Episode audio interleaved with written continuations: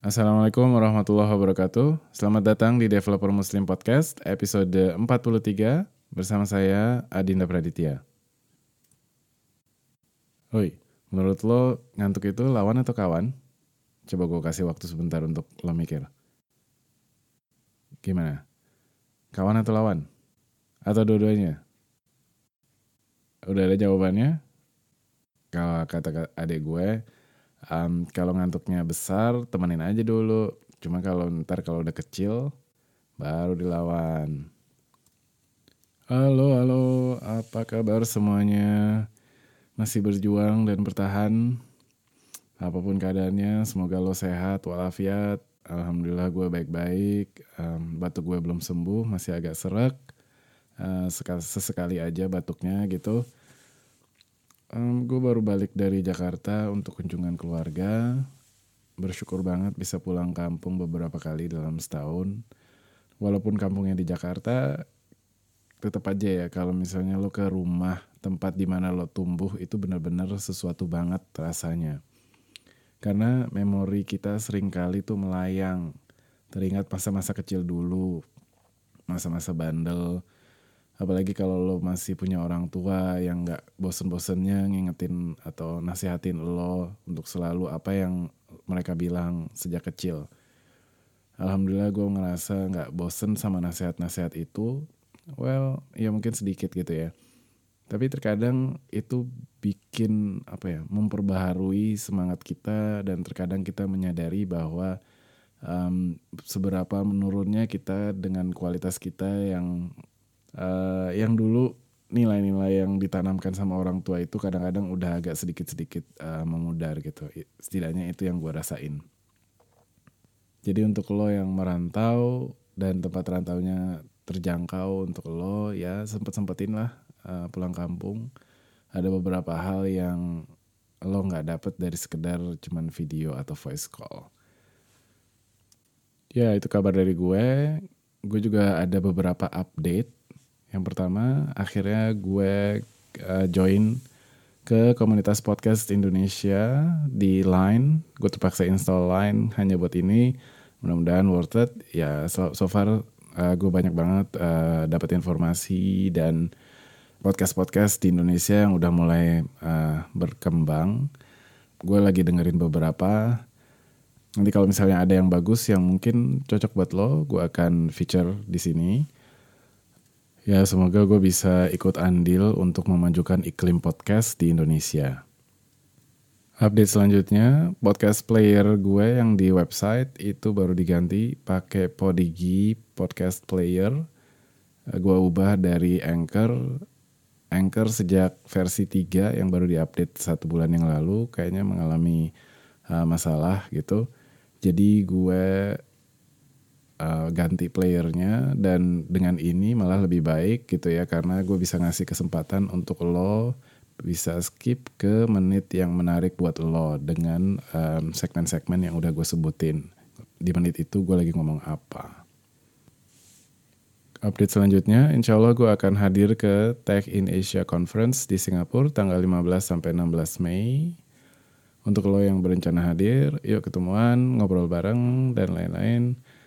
Untuk lo yang nggak bisa datang, informasi apa yang lo pengen cari di acara seperti ini, apa yang gue bisa bantu untuk uh, cari-cari informasinya gitu ya. Silakan kirim ke devmuslimid at gmail.com atau DM gue di Twitter at devmuslimid. Oh ya, uh, gue juga insya Allah akan datang ke AWS Partner Summit Singapore. Uh, itu acaranya tanggal 3 April, jadi hampir dua pekan lagi gitu ya um, ya silakan email atau DM gue di Twitter. Oke, itu tadi beberapa update dari gue. Di episode kali ini gue akan mengangkat soal tidur dan gimana peranannya untuk kita, terutama bagi developer. In a world, Wah, udah kayak trailer trailer apa ya film aja ya.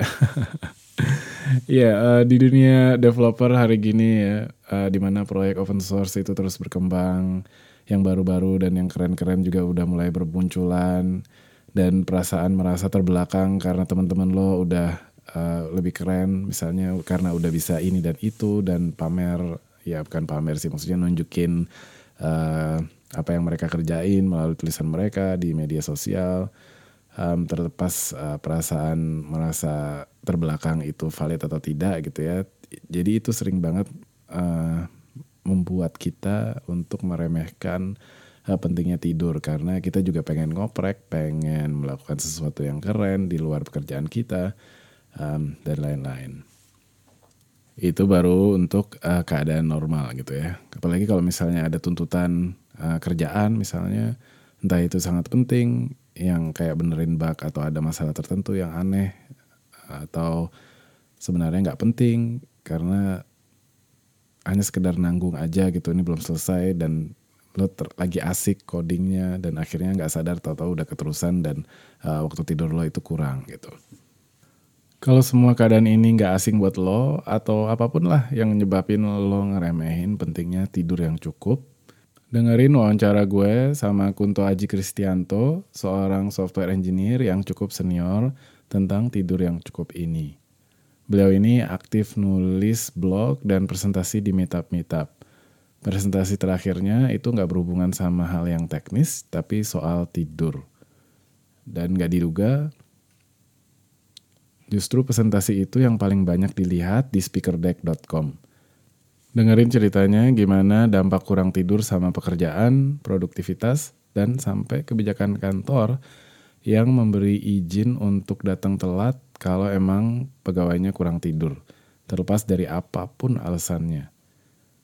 Maaf suara gue agak kurang tertangkap sama mic di wawancara ini, tapi semoga lo bisa tetap nangkep pembahasannya. Oke, ini dia wawancaranya. Oke, alhamdulillah uh, gue udah terhubung sama Kunto Aji Kristianto, Software Engineering Team Lead di BBM. Um, sekarang uh, bagian dari KMK uh, dan beliau udah kerja di sana udah sekitar tiga setengah tahun kurang lebih.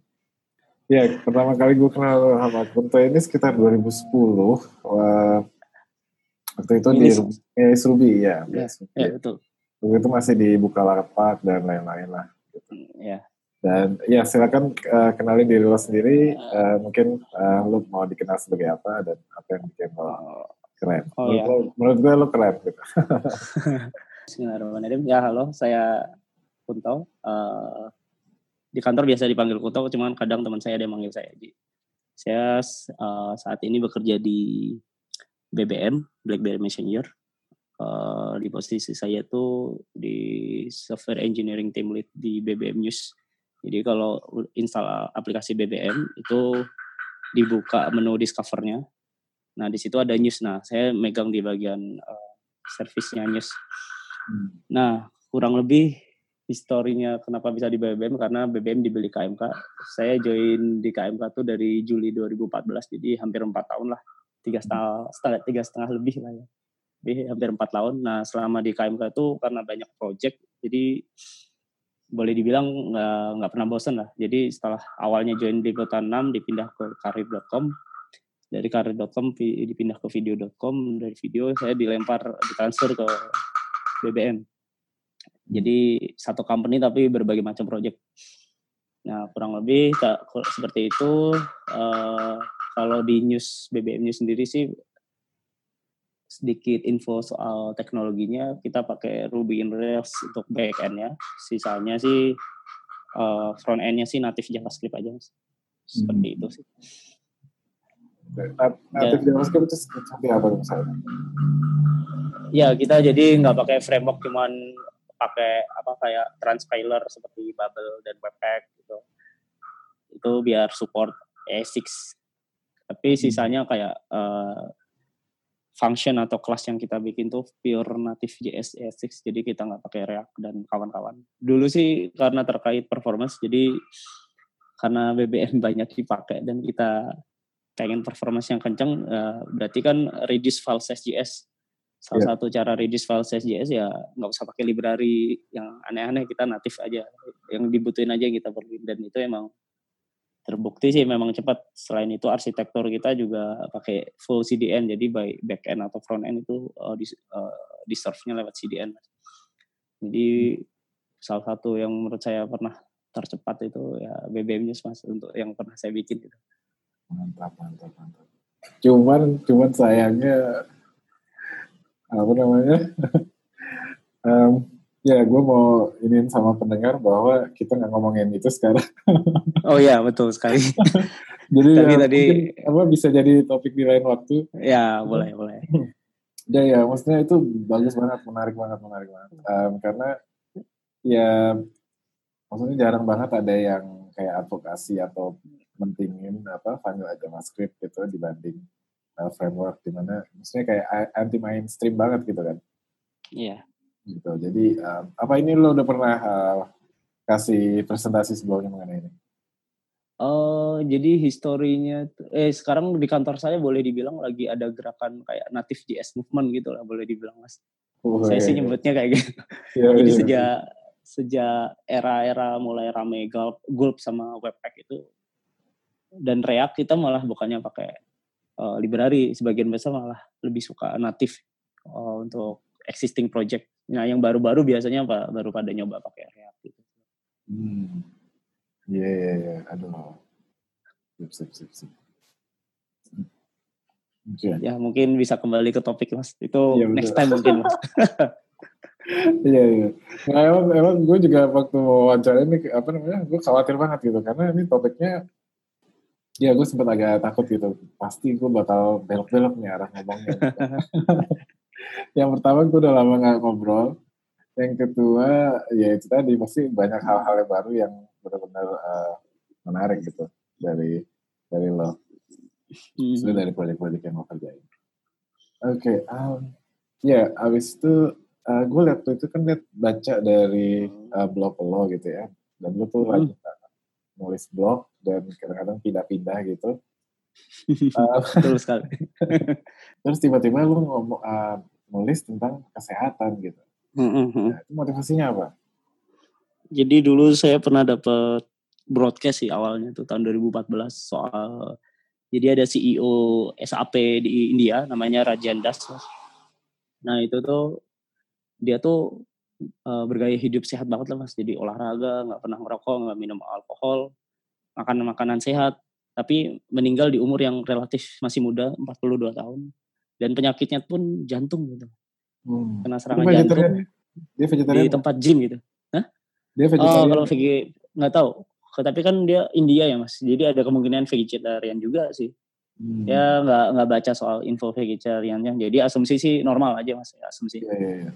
Jadi boleh dibilang gaya hidupnya sehat, tapi kena serangan jantung di tempat gym lagi mas, gitu. Hmm.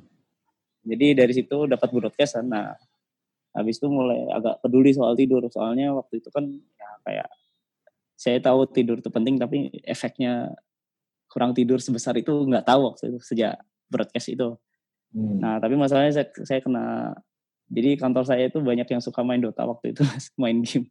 Oh iya, iya. Nah, terus ya jadinya kayak lupa soal soal Rajandas kas, uh, kisahnya Rajandas itu kayak lupa jadi main game sampai malam terus ada juga yang suka main PS4 jadi ikut PS4 sampai malam. Jadi hmm. terlupakan sampai akhirnya si DHH uh, kreatornya Ruby on Rails itu dia tweet soal productivity itu harus cukup tidur jadi tips productivity dari dia dalam hal bekerja itu harus cukup tidur salah satunya. Jadi dari situ kayak mulai sadar lagi terus kebetulan harus ngisi talk di kantor. Ya udah saya kayak nyari resource dan bahan-bahan soal tidur itu. Jadi kayak disadarin lagi gitu mas waktu itu sih. Hmm.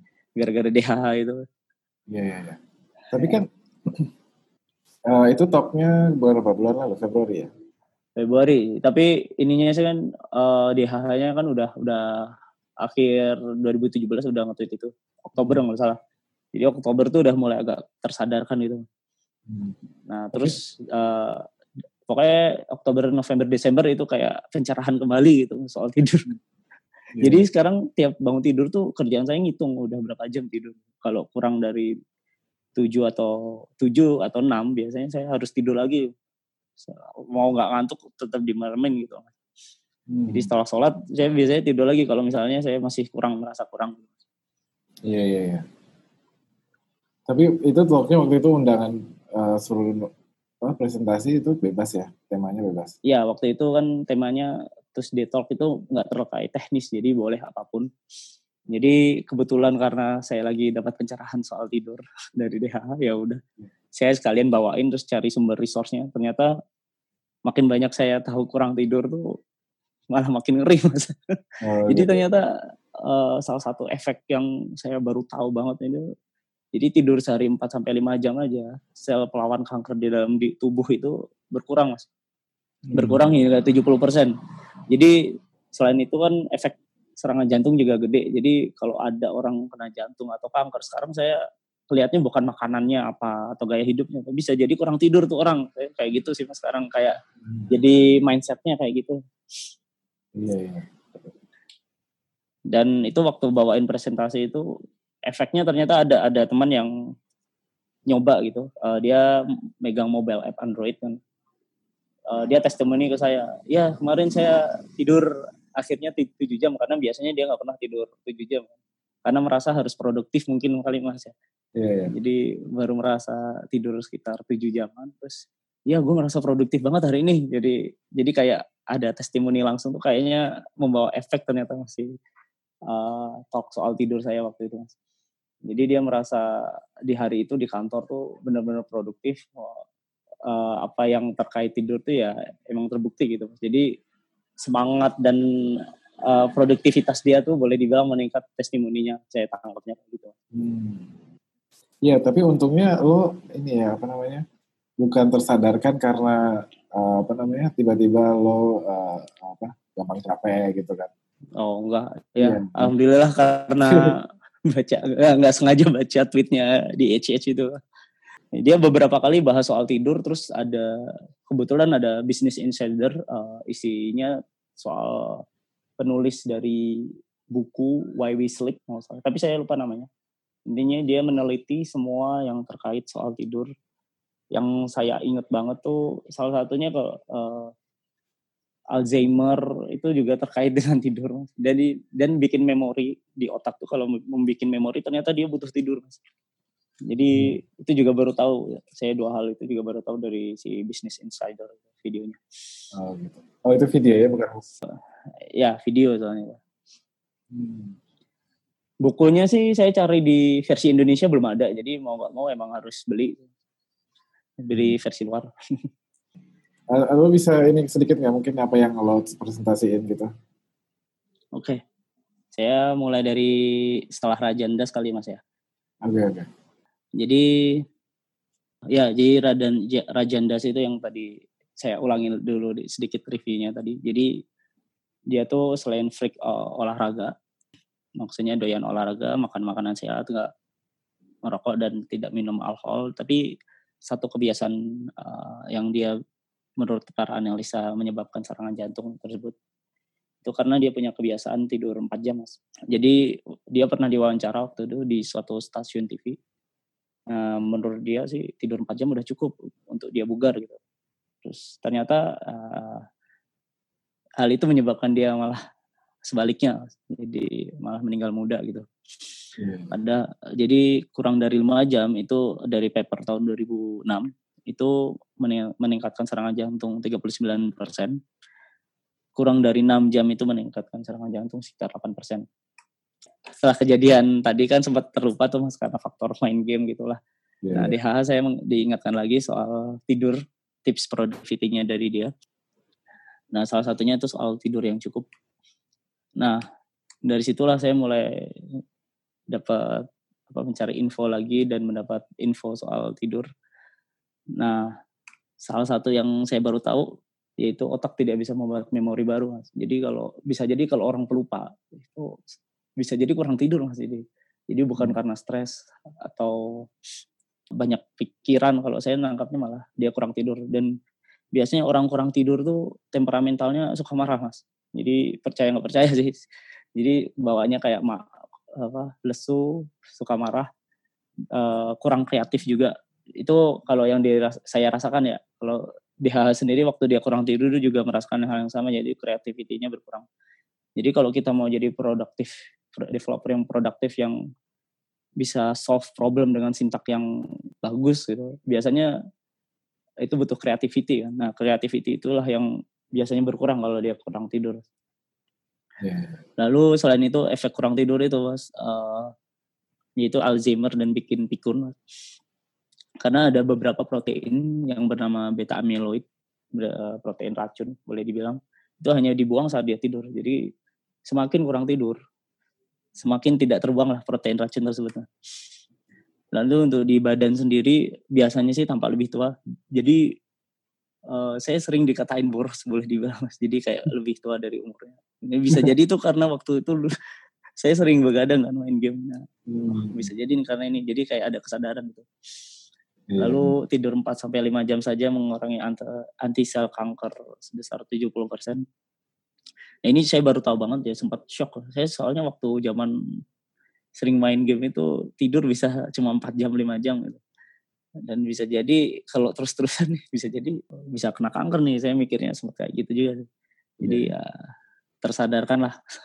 ini yang agak ngeri sih yang mengurangi 70 persennya ini saya sempat agak ngerinya. Aduh ngeri banget nih. Dulu sering lagi kayak gitu loh perasaannya tuh. Lalu uh, sirkulasi kardiovaskuler juga ada, uh, ada gangguan hingga risiko jantung dan stroke naik 200%. Jadi kayak dua kali lipat gitu. Penyakit lainnya saya juga dibilang agak gendutan belakangan. Nah, itu ternyata efek samping kurang tidur tersebut saya juga bersadar. Jadi efek saya sekitar saya kan sekitar main game tuh sering main tuh sekitar dua tahun terakhir tuh 2015 2017 tuh.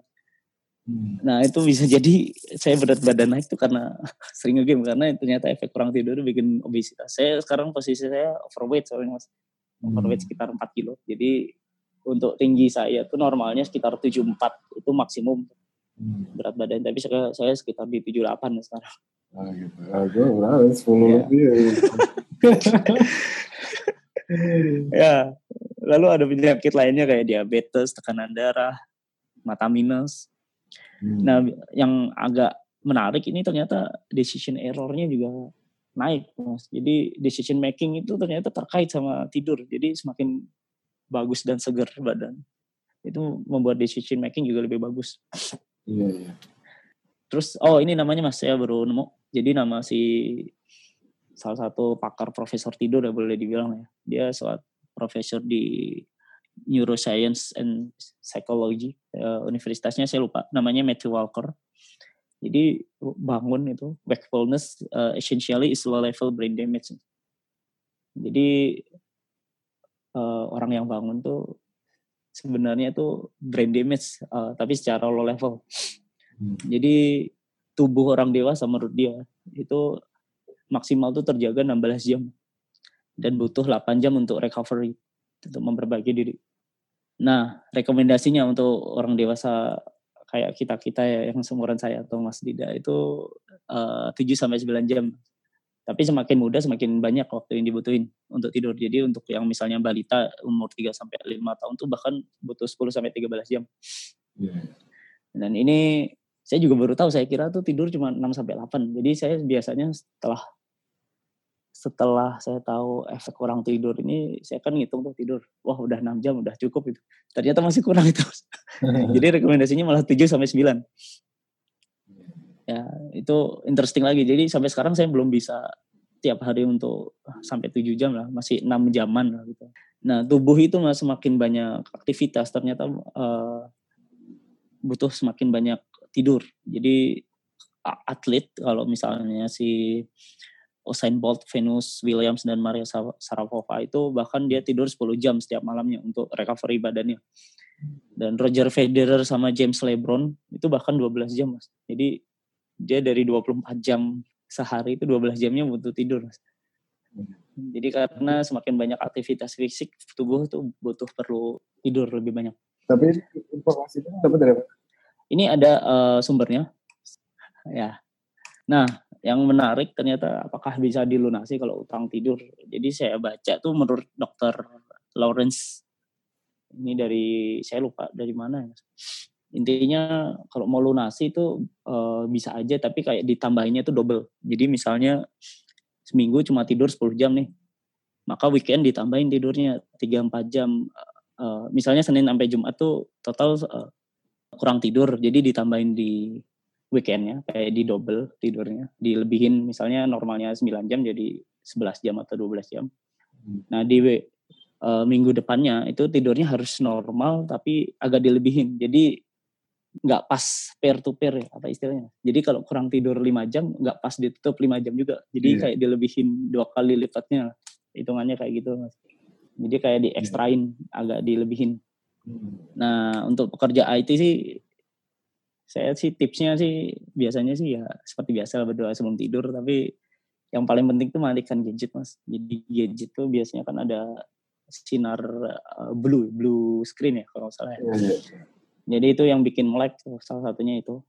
Terus biasanya sih matiin HP, matiin komputer, TV, matiin lampu. Jadi karena kenapa perlu matiin lampu ya? Karena ada hormon-hormon yang nongol atau muncul saat uh, gelap seperti itu. Nah, tips yang lain tuh kerjaan tuh bisa nunda, Mas. Jadi selama bisa ditunda ya jangan jangan lembur, kalau bisa pulang cepat, tidur cepat, eh, besok pagi udah fresh lagi kerja lagi. Tapi kan eh, apa namanya? Ada kalanya kita harus lembur nih. Misalnya saya di kantor saya BBM sekarang kan ada istilahnya on call, Mas. Iya. Jadi setiap minggu tuh ada yang jaga. Oh, siapa developer minggu ini yang jaga nih kalau misalnya ada error. Nah, itu digilir eh, seminggu jaga dapat eh, satu hari libur. Iya. Jadi tiap seminggu dapat. Nah itu kan kalau lagi jaga kan kadang tengah malam ada error. Nah itu kalau misalnya kasus kayak gini ya kalau udah selesai errornya langsung tidur. Saya bahkan ngasih tips sama ini saya tim tim saya. Kalau misalnya butuh tidur habis on call, ya- ya udah izin aja telat itu mendingan daripada kualitas software berkurang ketika ngerjain sambil ngantuk karena udah ada beberapa bukan beberapa kejadian berapa pengalaman lah. Ah, Jadi baik teman anak eh, apa namanya anak buah saya atau di tim saya atau saya sendiri itu kalau lagi pair sebelahnya ngantuk itu malah eh, bikin eh, nggak konsen yang sebelahnya karena dia kan nguap-nguap terus terus. jadi karena di BBM itu pair programming jadi mau nggak mau dia efek ke tim mapnya. Nah tips tips terakhir dari DHH yang salah satu yang agak nancep ke saya itu software development itu maraton mas jadi jangan jangan dipukul seha, semalam jadi gitu. Jadi nggak itu kualitasnya pasti jelek ke semalam jadi. Jadi betul, betul. selalu maraton. Lagi dua minggu ya. jadi iya.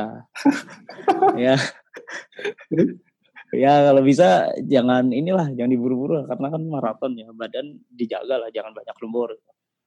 Iya. kalau banyak lembur pasti burn burn out itu. Seperti Iya. itu bed rate-nya itu itu bed rate banget lah untuk menjaga badan eh, dan eh, mau nggak mau harus lembur nah kurang lebih sih kayak gitu mas. Nah, so far ya seperti yang saya kasih tahu tadi eh, baru satu sih testimoni yang ngomong langsung. Tapi yang lain sih eh, ke bawah efek ya testimoni yang tadi yang bilang dia lebih produktif itu dia ngomong langsung ke saya. Eh, Android developer. Nah sisanya paling cuma ngomong jadi kayak lebih merhatiin tidur. Jadi yang tadinya nggak peduli tidurnya. Jadi karena takut lebih ke efek penyakit sih kalau saya lihat bukan efek Iya. produktivitas. ya karena banyak lebih banyak penyakitnya kan. Seperti itu. Iya, Tapi dari sisi produktivitas sendiri saya emang merasakan sih. Jadi ketika kurang tidur tuh pasti eh, ada efek di bikin apa namanya males mikir gitu. Efek efek yang paling berasa buat saya. Iya, iya. Jadi Iya, berasa banget itu. saya hmm, tapi sampai sekarang saya masih berjuang untuk bisa tujuh jam itu masih susah sering kebangun sendiri kalau udah kebangun tuh kadang susah tidur tuh. padahal pengennya tidur cepat gitu. susahnya sih itu masih Iya, challenge sih Paling 6 jam gitu udah udah kebangun gitu. hmm. Tapi ya, alhamdulillahnya gue bisa tidur lagi. nah, itu saya masih susah lah. Ya. dan ini salah satu rekor jadi saya di speaker deck kan cuma ada tiga slide tiga talks jadi paling banyak yang dilihat malah soal tidur ini saya juga kaget gitu Hmm. kayaknya banyak yang kalau kata teman saya ini kayaknya banyak yang kena nih soalnya di kalau mas lihat linkin saya itu view-nya tuh sampai empat ribuan tuh untuk Hmm. saya kan share slide-nya nih di di LinkedIn Ya. itu view-nya tuh tinggi ternyata Hmm. nah itu kalau kata teman saya ini kayaknya banyak yang kena nih banyak Iya, yang iya. kena disuruh lembur gitu. Iya. Nah, enaknya di kantor BBM saya karena menerapkan XP, Mas. Jadi XP kan filosofinya dia no overtime. Uh, Dan efeknya ya kita pulang tepat waktu gitu. Jadi berangkat apa masuk setengah sepuluh, pulang setengah tujuh. Terus weekend nggak ada kerja. Jadi ya alhamdulillah sih tidak tidak ada lemburan lah by default di kantor saya selain yang on. Jadi ya insya Allah bisa lah kembali ke track tidur 7 jam lah. Menarik banget, menarik banget ya. Iya, jadi ya barusan gue emang pengen nanya sih, maksudnya em, Mm-mm. kalau misalnya lo ngasih kebijakan itu, misalnya bisa izin kalau emang lo kurang tidur. Tapi kalau misalnya emang kurang tidurnya karena bukan on call, misalnya pas lagi ada Mm-mm. urusan lain, urusan pribadi, ataupun misalnya ternyata ya, Mm-mm. kebanyakan main game, itu gimana? Nah kalau kalau saya pribadi itu eh, lebih baik ya izin telat mas tadi izin telat untuk tidur. Tapi kan biasanya kan nggak mau telat ya, soalnya kan itu ngaruh ke absen kita ya. Iya, Jadi iya. orang-orang tuh biasanya ya tetap dipaksa masuk. Ya paling izin kalau siang tidur aja di kantor saya. ya, Alhamdulillah kayak ada kasur untuk tidur lah mas. Ya udah, itu kalau lagi nggak dipakai sih bisa pakai nama saya. Kalau lagi dipakai mau nggak mau nutup tidurnya di kursi sih orang-orang. Iya, itu aja Nah, tapi- ya. Tapi saya pribadi sih ini kalau bisa nerapin harus tidur 7 jam sih saya pengen kayak nge-force sih. Kalau suatu hari misal saya punya uh, perusahaan sendiri gitu Mas. Saya Iya. mungkin menulis aturan itu tidur harus 7 jam gitu. Karena ini ya efeknya masalahnya ke produktivitas uh, software kan Mas. Soalnya. Jadi bisa jadi uh, saya pernah uh, ngoding sambil ngantuk tuh yang saya tulis tuh A semua tuh A gitu. Itu nggak sadar tuh karena karena yang saya waktu saya ngetik tuh ternyata di kayak di dalam mimpi tapi ternyata pas melek itu A doang gitu. ya pernah pernah gitulah jadi usaha untuk kurang tidur sih banyak Iya, gue juga pernah tuh kayak gitu tuh. Kayak gitu ya, ya ber- karakter apalah gitu, pokoknya ya jadi berulang gitu loh. Jangan sampai berbaris-baris gitu. nah itu kan harusnya hal kecil ya kalau nggak ngantuk kan cepet tuh gitu. jadinya Hmm. lama harus bikin kopi dulu lah untuk jadi kayak waktu itu untuk produktivitas tuh jauh berkurang ketika orang tersebut kurang tidur biasa saya kalau kurang tidur tuh biasanya kan bolak-balik bikin kopi berarti kan bolak-balik jalan berapa waktu yang terbuang tuh habis bikin itu kadang suka jalan-jalan apa muter-muter itu biar nggak pegel biar nggak ngantuk kan berdiri itu buang Hmm. waktu lagi lah jadi efek ke waktu untuk bekerjanya jadi kena Hmm.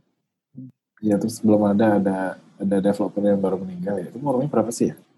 oh iya itu itu bukan developer sih mas dia ini dia kerja di suatu perusahaan cuma saya nggak tahu itu developer apa bukan jadi dia dipaksa lembur eh saya nggak tahu dipaksa apa enggak intinya sih lembur udah beberapa hari gitu. Nah habis itu dia kena muntah. Habis muntah terus serangan jantung mas. Tapi itu efek bekerja. Jadi benar-benar efek lembur aja. Jadi nggak nggak ada efek makanan atau itu kalau saya nangkapnya sih mas. Jadi efek kurang tidur ternyata da- eh, dalam banget itu. Nah itu mungkin saya nangkapnya sih di kenapa eh, metodologi XP atau extreme programming salah satunya no overtime tuh mungkin karena faktor itu. Jadi yang bikin metodologi itu mu- mungkin udah merasakan bahwa kurang tidur atau, banyak lembur itu kan bikin kurang tidur. Iya. kurang tidur tuh eh, efeknya ke software development juga itu bisa jadi saya nggak tahu histori tepatnya tapi saya nangkapnya ini bisa jadi karena karena si yang bikin XP atau punya yang punya gagasan bikin extreme programming tersebut tahu soal efek kurang tidur saya nangkapnya Hmm. kurang kurang lebih kayak gitu sih Hmm. kalau di kantor saya sih berasa banget ya kalau kan pair programming ya berasa sebelahnya ngantuk itu berasa. Jadi mikir tuh mikir kayak sendiri karena sebelahnya kan ngantuk loh. Jadi kalau ditanya dia biasanya iya iya aja. Oh ya ya gitu. Ya karena lagi ngantuk. nah biasanya kalau udah seger tuh agak sore tuh. Agak sore dia seger lagi karena efek ngantuknya mungkin udah ketutup habis makan siang tidur kali mas. Iya, iya. Atau misalnya udah udah apa nggak nggak apa udah excitement gitu udah pengen pulang. Ya. Tapi ya ada teman satu tim saya tuh efek jadi dari masuk sampai pulang tuh masih masih ngantuk tuh ada. Iya, saya iya. tanya kenapa ya tidurnya jam 3 pagi gitu kata dia. ya ya itu jadi nggak produktif dia cuman boleh dibilang kayak nggak ngetik gitu. Jadi pairnya eh, sebelahnya yang ngerjain terus. Iya. Setelah udah semua fakta ini udah lo beberin gitu ya. Tapi Mhm, misalnya masih ada developer yang masih eh, ya lo tau sendiri kan misalnya kayak ada game baru lah atau misalnya Ya, belum pernah nyobain ini walaupun mungkin bukan game baru bisa aja library baru misalnya kayak yang pengen dioprek kan ya betul mas. apa kira-kira misalnya kalau lo belum kayak apa eh, ibaratnya kata-kata final dari lo gitu yang bisa lo saran lo pakai Kata-kata final saya ya ingat ingat aja kalau kurang tidur tuh eh, 70% sel kanker itu berkurang. Saya biasanya ingatnya itu mas. Hmm. Jadi selalu ingat kata-kata itu. Jadi sel kanker berkurang nih 70%. Jadi mau nggak mau harus harus tidur tuh saya. Jadi saya mau ngoprek seasik apa pun, lagi ngerjain apa pun, biasanya mau nggak mau ya saya paksain melek gitu. Karena keingat si 70% hilang itu. sel anti kanker kan Eh, Sel anti kanker alamiahnya mas. iya iya Jadi itu aja satu diingat itu biasanya kalau saya pribadi sih jadi jadi bikin saya cepat-cepat tidur kalau saya pribadi. Cuman saya belakangan juga sering eh, kayak bandel lagi gitu mas. Hmm.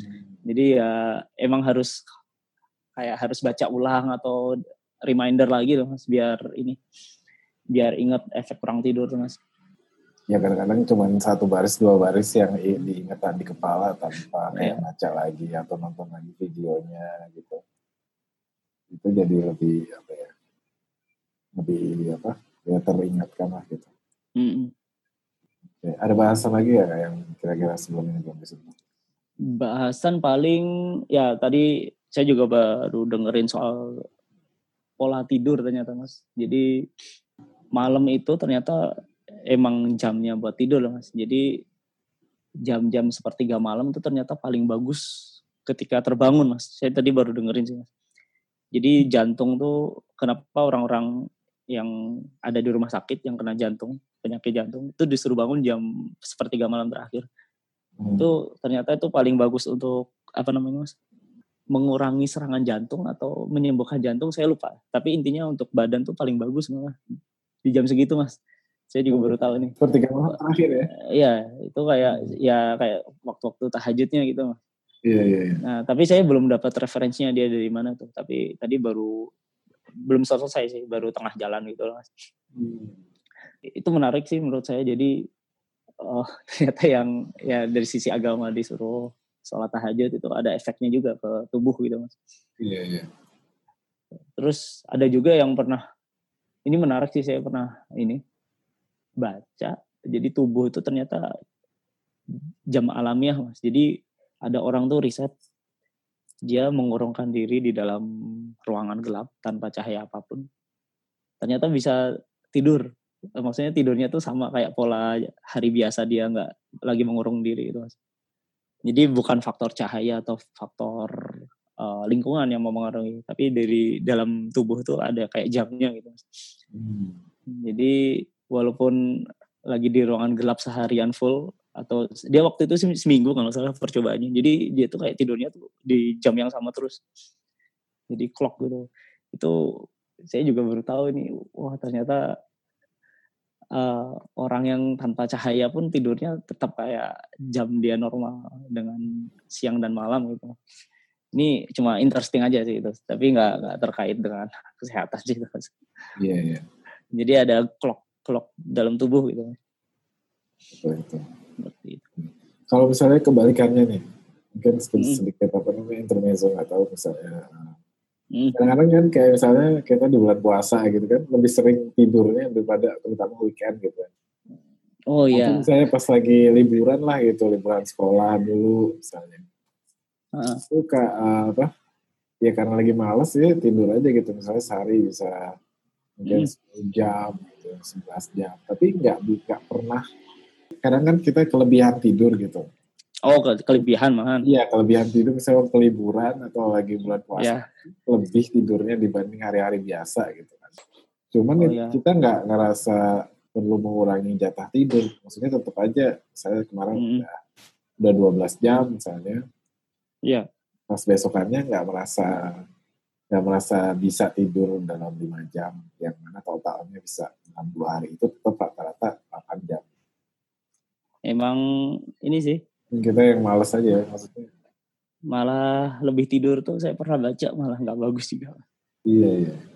Ya, cuma saya lupa tuh penyakitnya apa kena kena apa tuh saya lupa. Cuman jadi ada alasan kenapa rekomendasi tidur tuh 7 sampai 9 untuk orang dewasa tuh.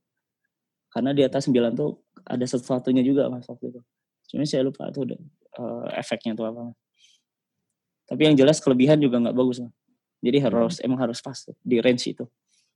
Iya. iya. Biasanya gue nanyain uh, Mm-mm. pertanyaan beberapa pertanyaan penutup gitu. Uh, Mm-mm. proyek atau hal apa yang menarik yang lagi atau sedang lagi sering Saya sedang atau apa pun. kalau yang menarik sih saya la- lagi mengembangkan project pribadi catetin mas catetin.com itu Oh iya. itu ya ya Apa itu? Coba jelasin ke ini ke pendengar.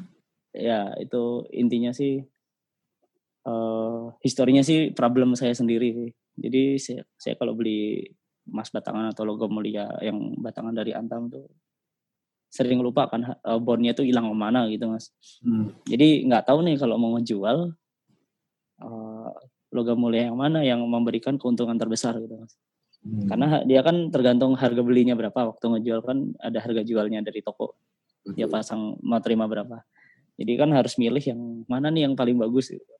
nah itu sering hilang. Sering hilang labonnya. Jadi nggak tahu nih Iya. berapa kenaikannya berapa persen. Untungnya gua berapa nih? Ya, itu sering-sering sering kejadian lah. Itu nggak cuma saya orang tua juga.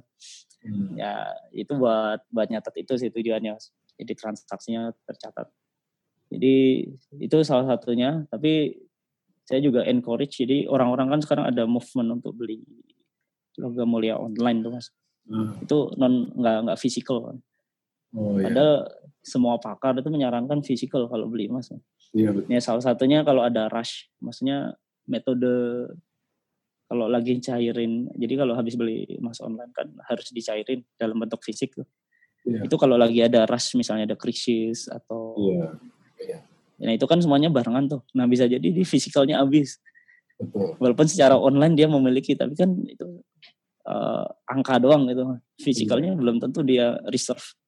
Seperti Iya. itu. Justru Jadi- itu jadi kehilangan inti dari kenapa lo beli emas kan. Mm-mm, mm-mm. nah itu kelebihannya fisikalnya mas.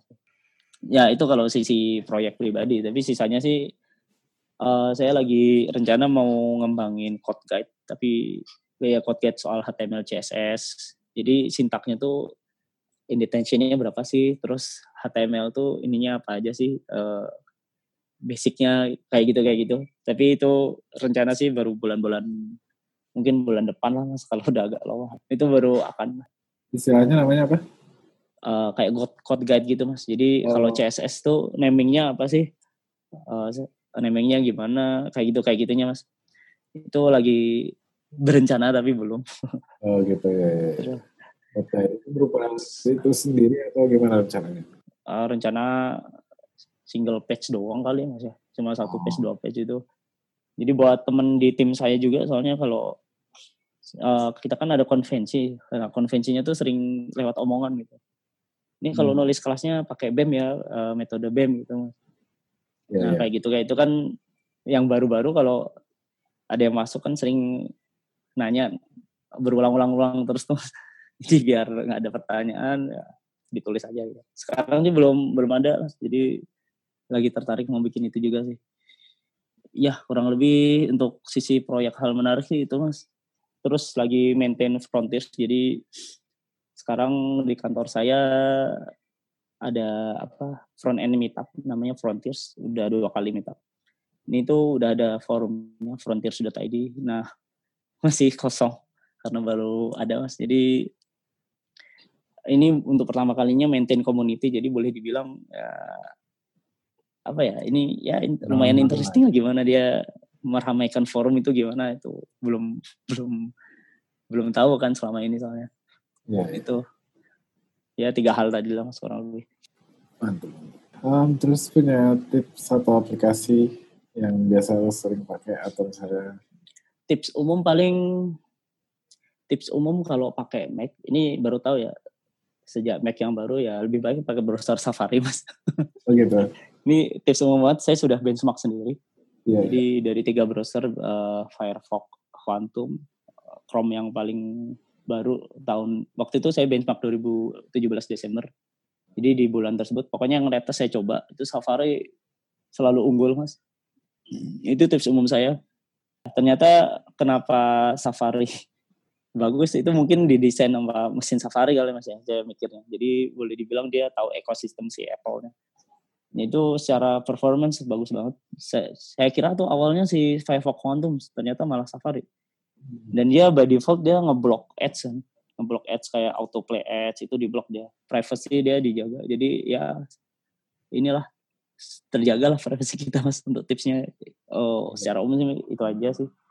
Ya sisanya paling kenapa mas DevTools-nya sama sama Chrome. ah DevTools-nya emang agak beda tapi saya sih bisa aja sih nyesuaiin bisa. Sama Chrome nggak beda jauh beda tampilan aja sih. Hmm. ini ada ada juga responsive mode-nya ada inspect elemen juga ada. Eh, menurut saya sih bisa sih. Saya biasa pakai ini eh, lama-lama biasa sih. Awalnya sih nggak biasa. Hmm. terus tips selanjutnya sih nggak usah terpaku sama teknologi yang keren kalau saya prinsipnya ya pilih yang mature untuk yang jangka panjang. Jadi jangan jangan pakai teknologi yang sekitar tahun depan bakal mati nih ya kayak gitu mas. Iya. kebanyakan orang tuh sering pakai tool-tool keren tapi karena tool keren itu ternyata tengah jalan baru ditemukan bug-bug anehnya dia malah effort pindah ke yang lain malah makan waktu gitu Betul. jadi kalau untuk yang long term saya sih tipsnya ya pilih yang mature tapi kalau yang percobaan atau project pribadi sih bebas lah mau apa kan sekalian belajar. Betul. terus nah kebanyakan juga dikit-dikit pakai React tapi nggak tahu yang saya tangkap sih malah nggak tahu basic-basic eh, bro apa halaman web itu gimana mas jadi di luar sana saya pernah baca aja sih di luar sana tuh ada orang tuh jago JavaScript React tapi nggak tahu ternyata CSS tuh butuh link tag gitu mas kayak basicnya Hmm. jadi kalau mau belajar soal web ya balik ke basic aja bikin HTML dulu kalau menurut saya ya. Karena kalau itu nggak tahu ya bingung juga sih kalau disebut front end tuh HTML soalnya mainannya tak kan soalnya. Iya betul. Oke, terus eh, tantangan lo ke depan tadi udah sebagian udah disebutin ya, bikin frontiers itu ya. Ya itu Lagi. tantangan gimana mengembangkan komunitas saya belum pernah. Terus mengembangkan podcast. Jadi terima kasih sudah diundang sama Mas Dida. Ah, iya, Di- sama-sama. Sama-sama. Jadi belajarlah gimana membuat eh, pembicaraan di podcast. Hmm. Terus gimana persiapannya. Jadi dulu saya juga baru tahu ternyata eh, harus gini gini gini gini. Jadi banyak lah belajarnya saya. Oh, Nah misinya paling saya ada goal pribadi sih. Jadi kayak bikin sejen eh, menjadi solopreneur istilahnya sih mas. Jadi kalau mas mas Dida tahu pinboard, pinboard itu kan dia sendirian tuh mas. Dia developernya tuh sendirian tanpa venture, tapi bisa profit gitu.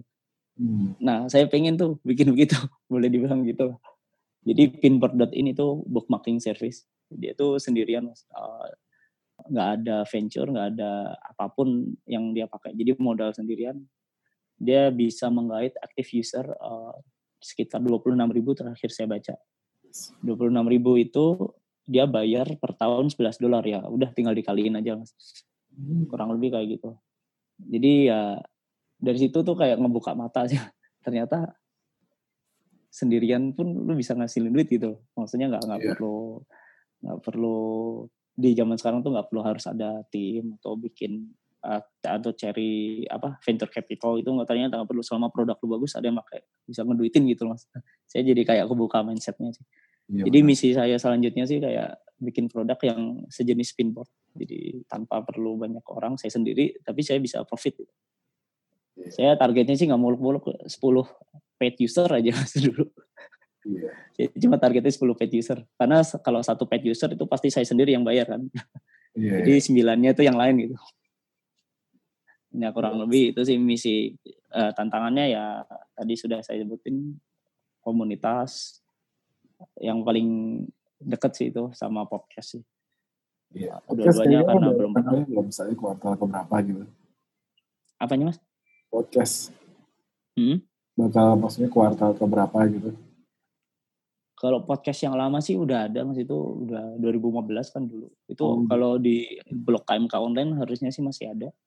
Udah diposting. Cuman untuk yang tahun ini sih harusnya bulan depan ada rilis harusnya ya. Karena saya udah disuruh bikin minggu lalu, berarti mungkin minggu ini atau minggu depan jalan eh, April mungkin ada yang rilis. Nah, seperti itu. Iya deh kalau apa itu aja mungkin uh, yang Hmm. bisa direkam. Makasih banyak udah datang. Ya, Ya, itu tadi wawancaranya. Kalau lo tersentak dengar fakta-fakta kesehatannya, sama gue juga kaget banget.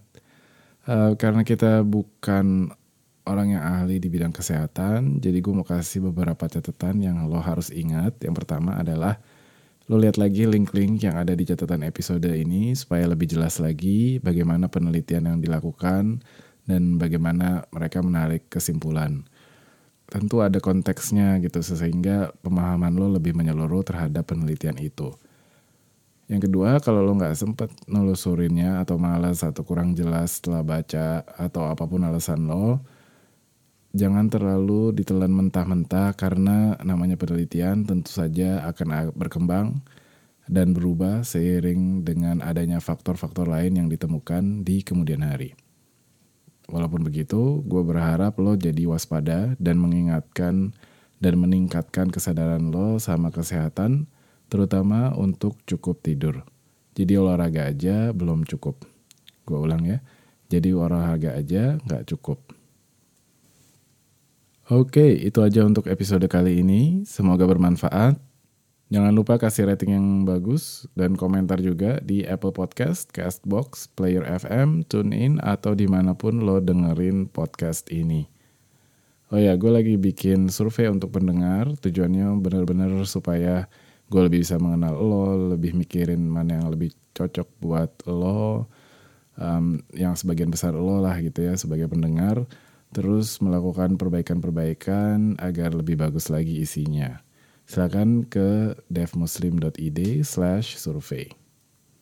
Baik, gua pamit dulu. Sampai di episode Developer Muslim Podcast berikutnya, insya Allah. Assalamualaikum warahmatullahi wabarakatuh.